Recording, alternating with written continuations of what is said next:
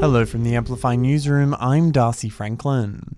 Prime Minister Anthony Albanese welcomes police marching at tonight's Mardi Gras after they were initially uninvited by organisers. This is an opportunity where members of the uh, gay and lesbian members who happen to be police officers uh, get to march.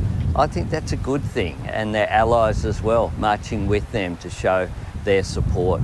The PM there on 9. It follows police clashing with protesters last night and an unauthorised rally on Sydney's Oxford Street. No arrests were made. Not far away, hundreds gathered at a silent vigil to honour popular couple Luke Davies and Jesse Baird. A police officer is accused of their murders. Polling booths are the place to be for voters in the outer Melbourne electorate of Dunkley today, where a by election was called after Labor MP Peta Murphy died in December last year. It's considered a safe Labor seat with a margin of 6.3%. The funeral of Russian opposition leader Alexei Navalny has been held in Moscow after he died in custody last month while serving a decades long prison sentence. Thousands of mourners and supporters gathered despite Russian authorities warning that arrests could be made made. US President Joe Biden announces plans for an airdrop of food supplies into Gaza.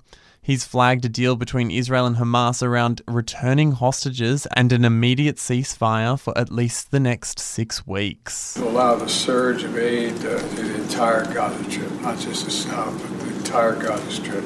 At least 576,000 people in Gaza are on the brink of famine, according to the UN. Locals heading to any cricket games across the ACT this weekend will be encouraged to donate blood and plasma as part of the Donate for Jake round. It's after the under 17s head coach Jake Flores suffered a severe bacterial infection in 2010, requiring multiple transfusions.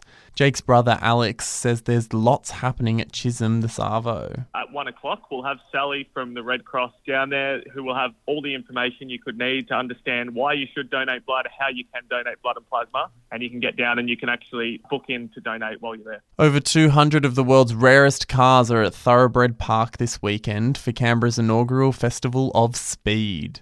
Director Darren Pierce says they've got some impressive one offs to check out a Formula One car from the naturally aspirated era. It's a V12, um, incredible machine to see rumble around our exhibition circuit. Cam Hill's V8 supercar. S5000 cars and Ferraris, Lamborghinis, Porsches, Aston Martins. And tickets for the Socceroos qualifying match against Lebanon here in Canberra go on sale next week, and some local pollies say it's a great opportunity for locals.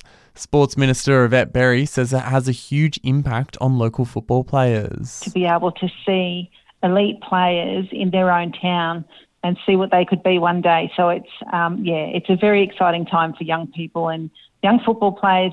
And that's the latest from the Canberra newsroom this Saturday. Check back in tomorrow morning for our next update.